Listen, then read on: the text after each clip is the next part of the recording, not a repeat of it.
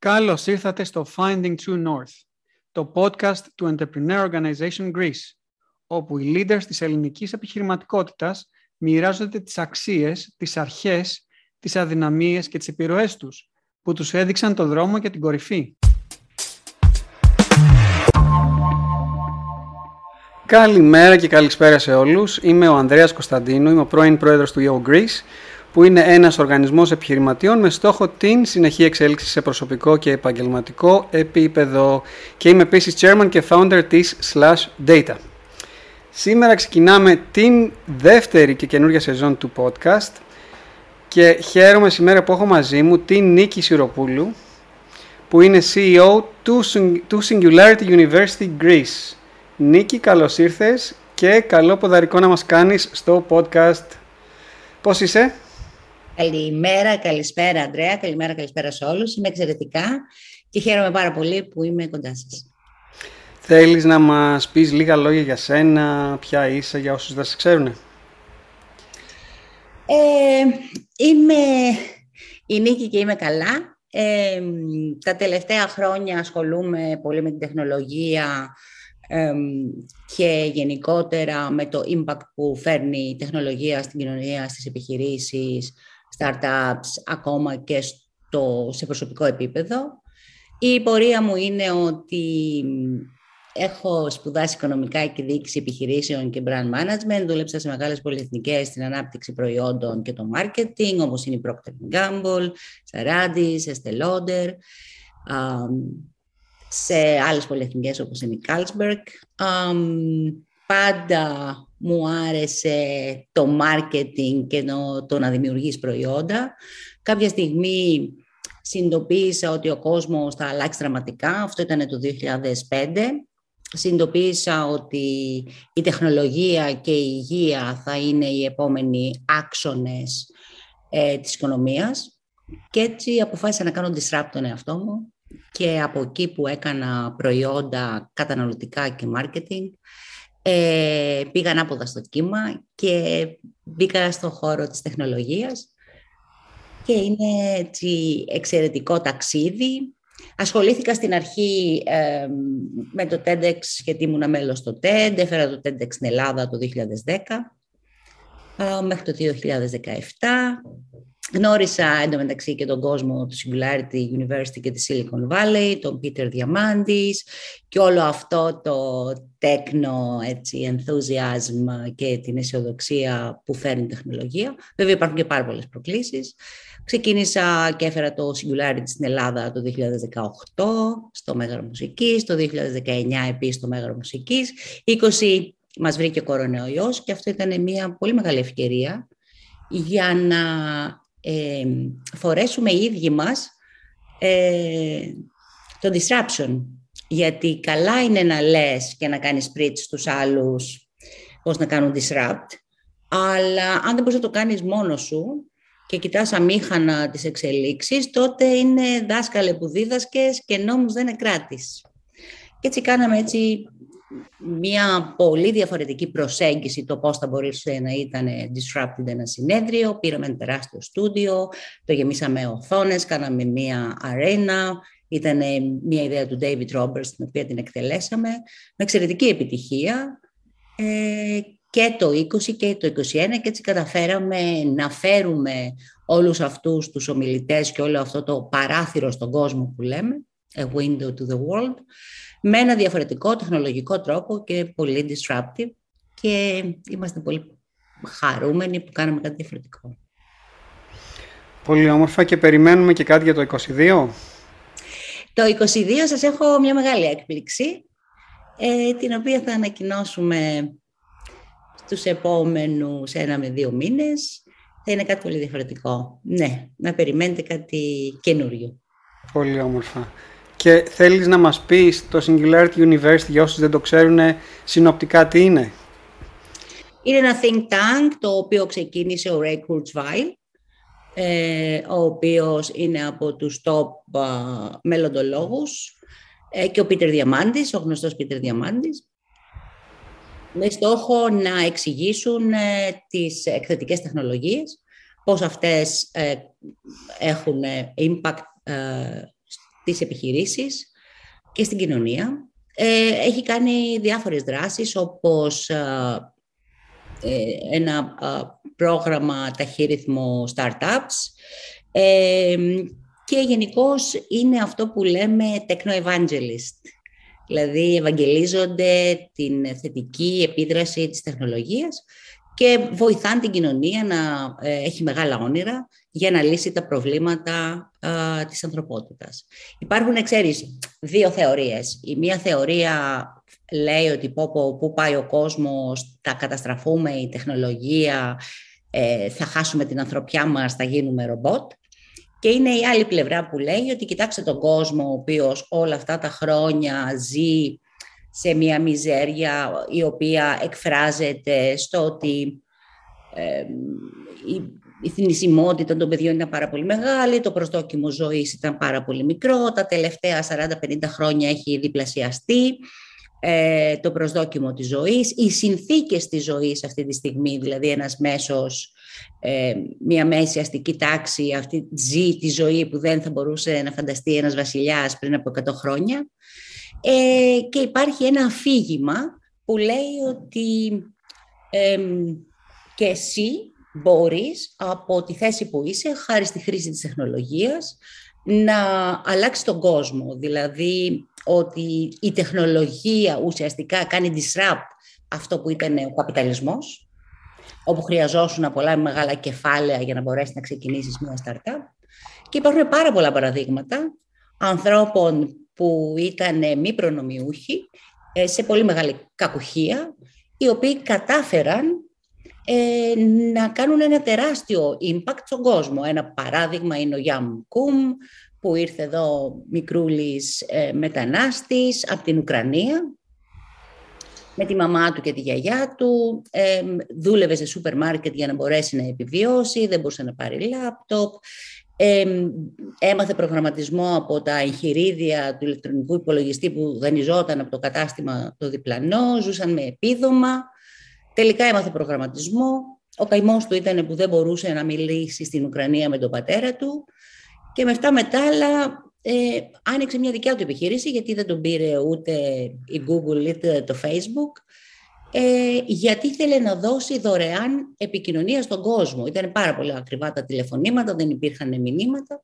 Έκανε μια εταιρεία η οποία είχε πολύ μικρή επιτυχία στην αρχή, μόνο κάτι Ρώσοι εκεί τη χρησιμοποιούσαν. Ήταν τόσο φτωχός και ήταν bootstrap τόσο πολύ που δουλεύαν σε μια αποθήκη και τη λιγότανε με ε, μουσαμάδες και με κουβέρτες από το κρύο γιατί δεν είχαν θέρμανση. Μέχρι που έγινε επιτυχία και μερικά χρόνια αργότερα τον εξαγόρασε το Facebook με 19 billion. Είναι η ιστορία του γνωστού Γιάνκου που έκανε το WhatsApp που όλοι χρησιμοποιούμε. Και ο, ο φτωχός Ουκρανός Γιάνκουμ έκανε αυτό που δεν μπορούν οι κυβερνήσεις να κάνουν. Έτσι. Δηλαδή επικοινωνούν δισεκατομμύρια άνθρωποι στον κόσμο με το WhatsApp ε, κάτι που είναι αξιοπρόσεκτο. Και είναι ενδιαφέρον πώς η τεχνολογία είναι αυτό που λέμε εκδημοκρατίζει τις, ευκαιρίε. τις ευκαιρίες. Αντίστοιχο παράδειγμα είναι το Instagram και πάει λέγοντας. Σωστά. Νίκη, θα πιαστώ από κάτι που είπες πριν. Έκανες ε, πριν από μερικά χρόνια disrupt τον εαυτό σου. ε, θέλεις να μας πεις λίγο πώς ένιωσες τότε και γιατί ένιωσες την ανάγκη να κάνεις disrupt τον εαυτό σου. Είχες μια καριέρα στην PNG νομίζω; Είχα μια καριέρα στην PNG, λάνσαρα το Pantene ε, στην Ελλάδα και μετά πήγα στο Σαράντι και λάνσαρα προϊόντα, θα τα ξέρεις, το καροτέν, το μπιγιού, το σιτρού, το straight, το σάνιτα, σκάμελ και πολλά άλλα. Ε, και όχι μόνο στην Ελλάδα, αλλά και σε όλη την Ευρώπη. Ήταν σου πιστεύω ότι we are becoming. Ε, πιστεύω ότι πρέπει να κάνεις κύκλους ε, οι οποίοι οδηγούν ε, προς καινούριε εμπειρίες. Δηλαδή, δεν νομίζω ότι, για μένα τουλάχιστον έχει ενδιαφέρον να κάνω το ίδιο πράγμα. Στην ε, Procter Gamble είχα τη χαρά της δημιουργίας, δηλαδή έκανα το πρώτο προϊόν, looking back, θα σου λέγω ότι νομίζω ότι όποιος και να ήταν εκεί θα έκανε το Pantene νούμερο ένα. Δεν νομίζω ότι ήταν οι δικές μου στρατηγικές. Είναι μια τόσο δυνατή εταιρεία που έχει τόσο δυνατά concept και τα υποστηρίζει τόσο πολύ που... Για μένα όμως ήταν μια τεράστια εμπειρία, έτσι, πώς μπορείς να πάρεις ένα μπουκάλι, ένα καπάκι και να, αυτό, και να γίνει και να χτίσεις τέτοιο value, να γίνει το νούμερο ένα σαμπουάν από εκεί που δεν υπήρχε καθόλου. Για μένα αυτό ήταν ε, μαγεία. Δηλαδή πώς παίρνεις μια ιδέα, την εκτελείς και την κάνεις value, market share, value share. Το οποίο όταν μετά από μερικά χρόνια πήγα στο Σαράντι, ξέρεις, έκανα, είναι σαν να έχεις μάθει να μαγειρεύεις, σου μάθε κάποιος να μαγειρεύεις, που έμαθε στην Procter, και μετά πας κάπου αλλού και λες: Τώρα έχω τη δικιά μου την κουζίνα, θα μαγειρέψω εγώ. Και έτσι μαγείρεψε όλα αυτά τα concepts και τα προϊόντα που λέγονται καροτέν, straight, BU. Και ήμουν πολύ περήφανη γιατί ο Σαράντης είναι μια ελληνική εταιρεία. Οπότε είχα την περηφάνεια ότι δεν φεύγουν τα χρήματα έξω από την Ελλάδα και μάλιστα επειδή κάναμε και εξαγωγές σε όλη την Ευρώπη, ήταν ένα ωραίο αίσθημα ότι το κάνεις αυτό μόνο που το κάνεις αλλιώς, καλύτερα. Δηλαδή βοηθάς την ελληνική οικονομία. Ε, όσο περνούσαν τα χρόνια, γιατί έκατσα εκεί γύρω στα 11-12 χρόνια, ε, όλο αυτό ε, υπήρχαν diminishing returns, δηλαδή δεν μάθαινα κάτι παραπάνω. Ε, και επίσης νομίζω ότι ε, στην αρχή, την πρώτη χρονιά που κάνεις ένα προϊόν νούμερο ένα σε μερίδιο, είσαι πάρα πολύ proud. Όταν αυτό το κάνεις συνέχεια, σταματάει να έχει το ίδιο effect. Δηλαδή, το να μεγαλώσει το μερίδιο αγοράς ενός προϊόντων και άλλο, ε, δεν είναι κάτι διαφορετικό σαν εμπειρία. Δεν μαθαίνω εγώ κάτι. Και έτσι αποφάσισα να κάνω disrupt τον εαυτό μου σε δύο επίπεδα. Πρώτον, ε, ήθελα να δοκιμάσω τις δυνάμεις μου. Τι μπορούσα να κάνω εγώ μόνη μου. Και δεύτερον, πιστεύω ότι υπάρχει μια τεράστια πολυτέλεια που λέγεται να διαθέτεις το χρόνο σου όπως εσύ θέλεις. Κάτι που όσο μεγάλο μισθό και να έχεις, σε οποιαδήποτε εταιρεία, είσαι δέσμης, δέσμιος. Είσαι δέσμιος του τι πρέπει να γίνει, είσαι δέσμιος του επόμενου meeting που θα γίνει σε οποιαδήποτε χώρα. Και έτσι πολλές φορές ε, όλοι οι άνθρωποι οι οποίοι δουλεύουν σε μεγάλες θέσεις ευθύνης έχουν πληρώσει μεγάλο τίμημα οικογενειακό συναισθηματικό. Έχουν χάσει πολλές στιγμές ε, που η οικογένειά τους ή οι φίλοι τους, του χρειάζεται, τους, τον θέλουν να είναι εκεί ε, και δεν μπορεί γιατί δεν μπορεί να αλλάξει ένα meeting με 10 γενικούς διευθυντές που θα συμβεί στο Βερολίνο ή στη Νέα Υόρκη. Ε, και έτσι λοιπόν αποφάσισα να κάνω τα δικά μου πλάνα, τα δικά μου όνειρα και να έχω εγώ ε, τον χρόνο μου να τον διαθέτω όπως θέλω, που πιστεύω ότι αυτό είναι ε, the ultimate luxury για έναν άνθρωπο. Δεν είναι εύκολο. Ήταν δύσκολο. Πόσο δύσκολο ήταν, δηλαδή οι πρώτοι μήνες, τα πρώτα χρόνια έπρεπε να πέσεις για να ανέβεις; Ναι, ναι, ναι. Εγώ έπεσα και με θόρυβο. Δεν έπεσα απλά. Ε, κοίτα, Νομίζω ότι όταν πέφτεις, είναι, όταν είσαι επιτυχημένος, έχεις τον κίνδυνο να γίνεις arrogant. Όταν πέφτεις, ε, έχεις τη δυνατότητα να μάθεις. Ε, και είναι πολύ ενδιαφέρον να πέσεις, γιατί αυτό σε κάνει humble. Και είναι και πολύ ενδιαφέρον να πέσεις, γιατί υπάρχει αυτό που λέμε το creative distraction. Δηλαδή, ακόμα και τα χωράφια, τα κες, για να γίνει όλο αυτό το creative disruption για να μπορέσουν μετά να ξαναβγάλουν. Δηλαδή πρέπει να αποβάλεις το, το identity τους στελέχους για να μπορέσεις να μπεις στο identity του επιχειρηματία ή ό,τι άλλο αυτό ε, σε οδηγεί ή θέλεις να γίνεις. Ε, ήταν μία έτσι πολύ ενδιαφέρουσα πορεία Υπήρχε και silver lining, γιατί ας πούμε τους πρώτους μήνες, τον πρώτο χρόνο που προσπαθούσα να το στήσω όλο αυτό που ήθελα να κάνω, ε, είχα αρκετό χρόνο να περάσω με την κόρη μου. Και αυτό ήταν πάρα πολύ σημαντικό, γιατί ξέρεις, σε, υπάρχουν windows of opportunity. Τα παιδιά έχεις δύο-τρία windows of opportunity να δεθείς και να περάσεις χρόνο μαζί τους, γιατί χωρίς να το καταλάβεις έχουν μεγαλώσει και έχουν φύγει. Ε, και είχα αυτή την ευκαιρία λοιπόν, οπότε ήταν μια εξαιρετική ε, συγκυρία. Βέβαια, όταν ξεκίνησα εγώ να επιχειρώ, έγινε το 2008, πέσανε, έπεσε η Λίμαν, έγινε η παγκόσμια κρίση, μετά έπεσε η Ελλάδα ε, στα, στα έτσι, δύσκολα, Καστελόριζο, Δουνουτού. Ε, και όλο αυτό μου δημιούργησε μια μεγάλη αγωνία ε, και μια μεγάλη ανάγκη αυτό που συνέβαινε στη χώρα κάπως να το εξηγήσουμε, κάπως να το συζητήσουμε. Και η συζήτηση που συνέβαινε ήταν, ε, πιστεύω ότι δεν μας άξιζε σαν πολίτες. Δηλαδή ήθελα να, να κάνω μια άλλη συζήτηση που δεν την έκανε κανείς. Και έτσι όταν ήμουν στο TED τον Φεβρουάριο του 2010, μου έκανε μια τρομερή εντύπωση. Δηλαδή, πήγα να χαιρετήσω τον Πίτερ Διαμάντη, γιατί έφευγα να πάρω το αεροπλάνο να πάω στη Νέα Υόρκη, το Long Beach που γινόταν το TED. Και λέω πώς είναι δυνατόν; Είναι Έλληνας, τον έχουν συνέντευξη η New York Times, ε, δισέλιδο τεράστιο της Κυριακής. Ε, μιλάει στο TED. Αυτός ο άνθρωπος πρέπει να έρθει στην Ελλάδα, πρέπει να μας δώσει perspective. Και έτσι, ενώ πήγα να φύγω, γυρνάω πίσω και του λέω, κοίτα να σου πω, αποφάσισα να κάνω ένα TEDx. Θα έρθεις να μιλήσεις; Και μου λέει ναι. Και έτσι γύρισα πίσω στην Ελλάδα και αποφάσισα ότι θα κάνω ένα TEDx και θα το πω TEDx Academy, γιατί έχει έτσι ένα πολύ ενδιαφέρον. Η Ακαδημία ήταν το TEDx της, ανθρωπο... της ε, αρχαιότητας, γιατί τι είναι το TED, είναι ένα μέρος που έρχονται διάφοροι ε, ε, thinkers και μοιράζονται την άποψή τους για τον κόσμο. Κάτι που ήταν η Ακαδημία του Πλάτωνας. Και το, το πρώτο TEDx Academy το 2010 ήταν μαγικό και συνέχισε η πορεία του.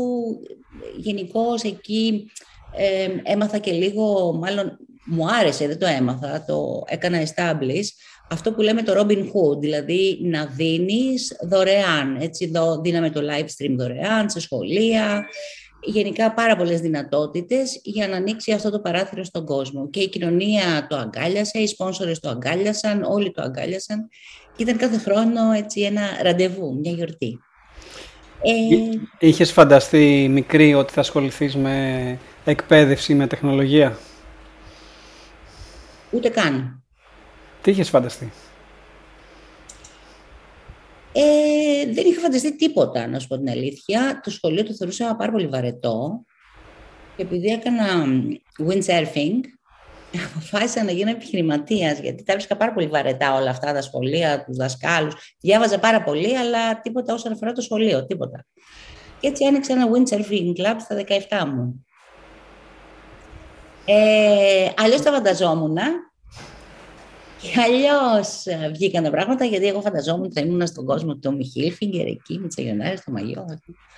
Δεν ήταν έτσι καθόλου. Ε, ήταν πολύ χαμαλό δουλειά, ανέβασε τα σκάφη, κατέβασε τα σκάφη, κάνει καφέδες στον κόσμο. Επιτυχημένο το Windsurfing Club, αλλά για μένα σαν εμπειρία ε, δεν το έχω φανταστεί έτσι. Δηλαδή δεν υπήρχε intellectual challenge, ήταν πάρα πολύ low caliber service δουλειά και ήθελα κάτι πιο ενδιαφέρον. Μου άρεσε το business, δεν ήξερα ούτε τιμολόγια αυτά, Πήγα, πήρα την αντιπροσωπεία, δεν ξέρω και πώς το έκανα, δηλαδή πήγα, πήρα την αντιπροσωπεία της Sailboard, πουλούσα σκάφη, κάναμε μαθήματα, είχα προσέλαβα λιμεναρχία, άδειες. Ε, και όταν τελείωσε το καλοκαίρι, κατάλαβα ότι, ωραία και τώρα, ε, και έτσι αποφάσισα να σπουδάσω οικονομικά δεν είχα καμία, κανένα chance να μπω στο πανεπιστήμιο. Δηλαδή, δεν με πίστευε κανείς ότι εγώ θα μπω στο πανεπιστήμιο, γιατί είχα και χάλια βαθμούς, μετρούσε βαθμούς πρώτης Δευτέρας Λυκείου. Άστα να πάνε. Αλλά είναι το πείσμα, ξέρεις. Άμα το πεις, ε, πήγα στο νυχτερινό μεταλλικιακό. Κάλυψα όλη την ύλη που δεν είχα καλύψει όλα αυτά τα χρόνια και πέρασα και μπήκα στο Πανεπιστήμιο, στο Οικονομικό Συνομική. Μπήκα τελευταία και αποφύτησα πρώτη. Το πείσμα μάλλον σε διακρίνει από την παιδική σου ηλικία, από το λίγο που σε ξέρω Νίκη. Είναι κάτι άλλο που κάποιες άλλες αρχές που έχεις από μικρή; Κοίτα, πριν από το πείσμα έχω τη φυσική περιέργεια. Έχω τη φυσική περιέργεια και I throw myself για να ανακαλύψω πώς είναι αυτό. Δηλαδή, I threw, ε, έπεσα με τα μούτρα που λένε για να κάνω το windsurfing club. Ε, το κατανόησα, το έμαθα. Ήταν μια τεράστια εμπειρία. Ε, και όταν κατάλαβα ότι αυτό δεν είναι αυτό που θέλω, νομίζω ότι τόλμησα να έχω ένα πιο φιλόδοξο όνειρο και έβαλα τη δουλειά να το ακολουθήσω. Ναι, αυτό με διακρίνει, ότι δεν λυπάμαι τον κόπο. Δηλαδή δεν λυπάμαι ώρες, μέρες, νύχτες, δουλειά ε, που πρέπει να γίνει για να μπορέσω να καταφέρω το στόχο μου. Δεν, το βάζω κάτω. Δεν λέω όχι, προσπαθώ μέχρι το τελευταίο δευτερόλεπτο, μέχρι την τελευταία στιγμή, μέχρι να χτυπήσει το καμπανάκι, θα αγωνίζομαι. Είσαι άνθρωπος που βάζεις στόχους μακροπρόθεσμους ή παίρνεις τη ζωή όπως σου έρχεται; Βάζω στόχους μακροπρόθεσμους, ναι. Τους βάζω.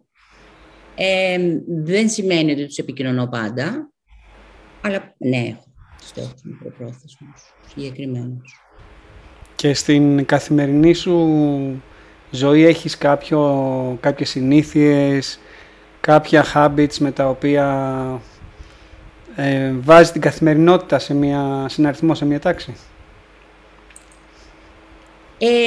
έχω τη χαρά και την πολυτέλεια να μην χρειάζεται να έχω μία μέρα η οποία να έχει μία ρουτίνα συγκεκριμένη, η οποία, όχι μία ρουτίνα που δεν με ευχαριστεί μπορώ να αλλάξω την ημέρα μου σε ένα τεράστιο ποσοστό. Κάποτε είχα γνωρίσει και είχαμε πάει για φαγητό με τον Νίκολας Νάσιμ Τάλεμ που έχει γράψει το uh, The Black Swan. Ναι, και μου είχε πει αν είσαι υποχρεωμένος να ακολουθήσεις το πρόγραμμα που υπάρχει στο καλεντάρ σου και να μην το αλλάξεις, είσαι φυλακισμένος. Ε, κοίτα, έχω μερικές συνήθειες που μου αρέσουν πάρα πολύ. Δηλαδή, προσπαθώ κάθε μέρα να περπατάω τουλάχιστον μία ώρα, ακούγοντας ένα βιβλίο. Έχω τρομερή αγάπη στα βιβλία. Διαβάζω ή ακούω καμιά 5-6 την εβδομάδα. Και περπατάω πολύ. Κάποιο βιβλίο που έχεις να μας προτείνεις; Α, πάρα πολλά. Ε, το Simon Sinek το Infinite, uh, Infinite Game. The Infinite Game. Ε, το AIQ, το βιβλίο των... για το... Θα στα πω, περίμενε. Ε, α, πάρα πολύ ωραίο του Ian Bremer, The Power of Crisis, εξαιρετικό. Το Donut Economics, της uh, Kate Rayworth. Ε, το Wall for Sale, πάλι, εξαιρετικό. Ε, αυτά έτσι για αρχή. Θα σημειώνω και εγώ. Σε ευχαριστώ. Ε, μέσα από όλα αυτά που... Τη, τη διαδρομή που μας περιέγραψες, Νίκη, δηλαδή από την PNG ε, στην retail καριέρα σου, στο TED, στο Singularity, υπήρχαν πολλά, πολλές στιγμές που έπεσες και πρέπει να ξανασηκωθείς; Και τι ήταν αυτό που σε βοήθησε να ξανασηκωθείς; Κοίτα, ε, όχι, ε, η... ήμουνα τυχερή γιατί μετά το πανεπιστήμιο, δηλαδή πήγα κατευθείαν στην Πρόκτερ, μετά από την Πρόκτερ στο Σαράντι, η, η, η, πορεία ήταν εκθετικά ε, επιτυχημένη, όχι απλά επιτυχημένη. Ε, και όταν όταν έφυγα για να ξεκινήσω τα δικά μου σε συνεργασία, σε, σε, έκανε coincide και η κρίση το 8 και το 10 στην Ελλάδα, ήταν πάρα πολύ δύσκολο να σου θυμίσω για όλους μας. Υπήρχε ένας τρόμος, ένας πανικός, ιδίως το 2015, εντάξει και εκεί με το δημοψήφισμα, ήταν πάρα πολύ δύσκολες εποχές.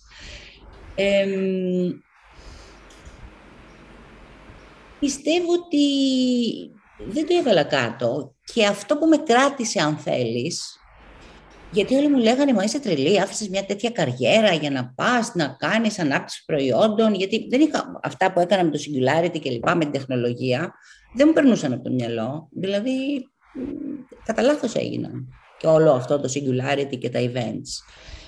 Αλλά είχα μια εμπιστοσύνη στον εαυτό μου ότι θα τα καταφέρω. Και επίσης ε, με βοήθησε πάρα πολύ το ότι η απόφαση ήταν δική μου. Δηλαδή, αν κάποιος με είχε απολύσει και με είχε ρίξει στην Ελλάδα του 2010, 12, 14, 15, θα είχα έναν, μια άλλη ε, αντίληψη οντολογική για τον κόσμο, για το ποια είμαι σε σχέση με τον κόσμο. Το γεγονός ότι εγώ πολύ νωρίς αποφάσισα να κάνω disrupt τον εαυτό μου, να φύγω από ε, το να είμαι στέλεχος σε μία εταιρεία και να πάρω το ρίσκο να δημιουργήσω δικά μου όνειρα ε, και δικά μου projects, ε, μου δίνει μία δύναμη και έλεγα εσύ το διάλεξες τώρα, ανέβα το. Το καλύτερο είναι το δύσκολο. Ανέβα το δύσκολο το δρόμο τώρα. Δικιά σου είναι η επιλογή ε, και βρες τις λύσεις. Θυμάμαι χαρακτηριστικά ότι όταν ήταν να λανσάρω το Singularity, ε, πήγαινα να κάνω ένα event, σκέψου τώρα το level του upgrade. Το TEDx ήταν ένα event που είχε εισιτήριο 50 ευρώ και το Singularity είχε εισιτήριο 1200 ευρώ. Στο Μέγαρο Μουσικής ε, και έπρεπε να πεις ότι αυτές οι δύο μέρες που θα έρθουν αυτοί οι ομιλητές και έχεις αυτό το συνέδριο τεχνολογίας, ε, αξίζει τον κόπο. Γιατί δεν είναι τόσο εύκολο, γιατί κανείς δεν ήξερε και το Singularity και κανείς δεν ήξερε όλο αυτό το οποίο τελικά έφερε το Singularity. Και υπήρχαν στιγμές που είχα μεγάλη έτσι, αγωνία, μπορώ να σου πω και απόγνωση. Τι θα γίνει, θα τα καταφέρω, θα καταστραφώ, θα χάσω. Και πήγα μία μέρα και είδα The Darkest Hour, την ιστορία του Churchill. Και αυτό το έργο είχε μια τέτοια επίδραση επάνω μου, βγαίνοντας, δηλαδή ένιωσα μια ψυχική ανάταση και λέω εδώ αυτός ένας άνθρωπος που δεν τον πίστευε κανείς, έτσι, έσωσε την Ευρώπη και εσύ και δεν μπορείς να πας να κάνεις ένα event. Έτσι, για, για προχώρα σε παρακαλώ πολύ. Για πήγαινε τώρα και προχώρα και άσε μας. Ε, και γενικώ όταν βλέπεις ανθρώπους και, που είναι underdogs και τελικά τα καταφέρνουν, ε, σου δίνει έτσι ένα κουράγιο και πιστεύω ότι έτσι έχει πορευτεί και η ανθρωπότητα.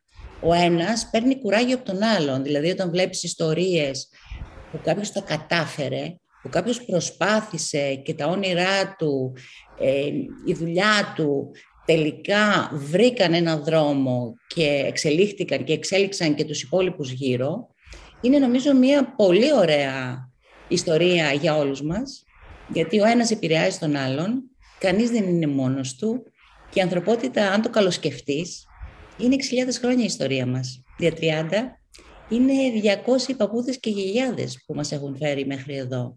Ο ένας επηρεάζει τον άλλον και η προσπάθεια και η επιτυχία, αν ακόμα καλύτερα, μας κάνει όλους να κερδίζουμε. Έχεις κάποια υπερδύναμη, superpower, Νίκη, που σε βοηθάει, κάτι, κάποιο χαρακτηριστικό σου που σε βοηθάει να τα καταφέρεις; Κοίτα, ε, όταν έχω ένα όνειρο, ε, δεν πιάνω την, ε, δεν, δεν αγοράζω φτηνή θέση στη ζωή. Η φτηνή θέση στη ζωή είναι η θέση που δεν πληρώνεις πολλά, δεν κουράζεσαι πολύ, κάθεσαι σε μία γωνία και βλέπεις τη ζωή να εξελίσσεται. Εγώ παίρνω θέση πρωταγωνιστή, δηλαδή μπαίνω στη σκηνή και κάνω πράγματα. Δεν την παρακολουθώ, τη ζω. Γιατί η ζωή τη ζεις δύο φορές. Μία όταν τη ζεις και τη δεύτερη όταν σε μεγάλη ηλικία, αν έχεις την τύχη να φτάσεις, την αναπολύς. Η υπερδύναμη που έχω τώρα που το λες και το σκέφτομαι είναι η κόρη μου. Όλα αυτά τα χρόνια, ξέρεις, που τρόμαζα, τι θα γίνει, πώς θα το κάνω κλπ. Ε, είχα μία κόρη η οποία με παρακολουθούσε, έτσι. Τα παιδιά είναι αμήλικτα. Τα παιδιά ε, σε παρακολουθούν 24 ώρες το 24ωρο.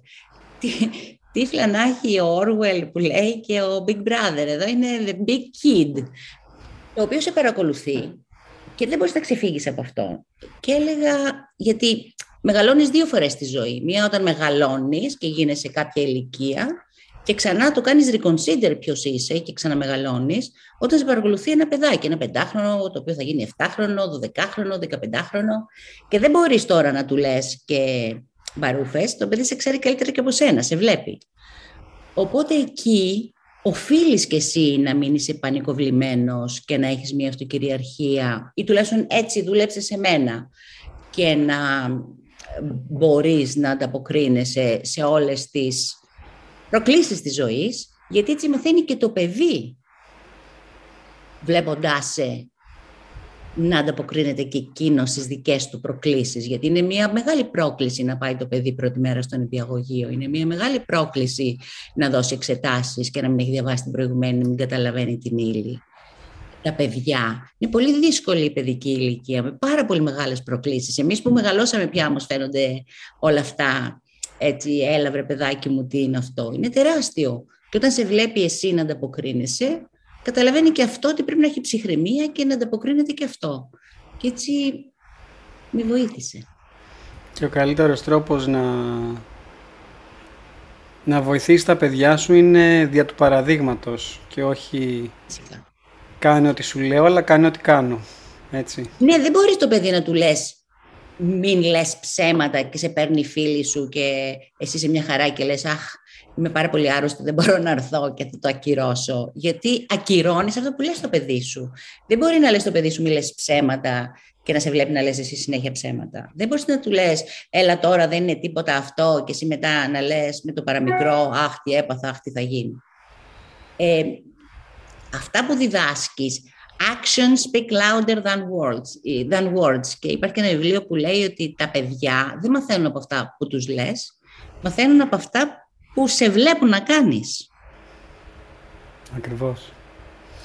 Μια, μια αρχή λοιπόν που θα ήθελες να περάσεις στα παιδιά σου δια του παραδείγματος ίσως; Κοίτα, η αρχή δια του παραδείγματος είναι η αξιοκρατία.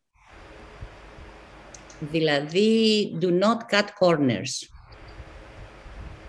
Κάνε τη δουλειά. Ε, εγώ δεν έχω ζητήσει καμία χάρη. Ούτε για μένα, ούτε για, για το παιδί μου. Καμία χάρη. Ε, και τις έχω μάθει να μην ζητάει ποτέ από κανέναν χάρες και να κάνει τη δουλειά. Δεν χρειάζεται να πάρεις κανέναν τηλέφωνο για να βρει μια δουλειά internship, μπορεί να τη βρει και μόνη της, όπως και μόνη της έχει βρει. Γιατί το παιδί πρέπει να μάθει από μικρό να παίρνει πρωτοβουλίες. Δηλαδή, θυμάμαι η κόρη μου ήταν τριών χρονών, τεσσάρων ε, και της έδινε χρήματα να πάει να πάρει νερό, να πάει να ψωνίσει. Ε, τα παιδιά μαθαίνουν πρωτοβουλίες από πολύ μικρά, πέντε, έξι, εφτά χρονών και της έμαθα επίσης να είναι ανεξάρτητη και να βασίζεται στον εαυτό της. Νίκη Σιροπούλου, σε ευχαριστούμε πάρα πολύ για τα μαθήματα ζωής. Σε ευχαριστώ εγώ για τη φιλοξενία και για τις πολύ ωραίες ερωτήσεις. Εύχομαι να σας κάνω καλό ποδαρικό. και εγώ το ίδιο. Έγινε, Αντρέα. Για χαρά. Για χαρά.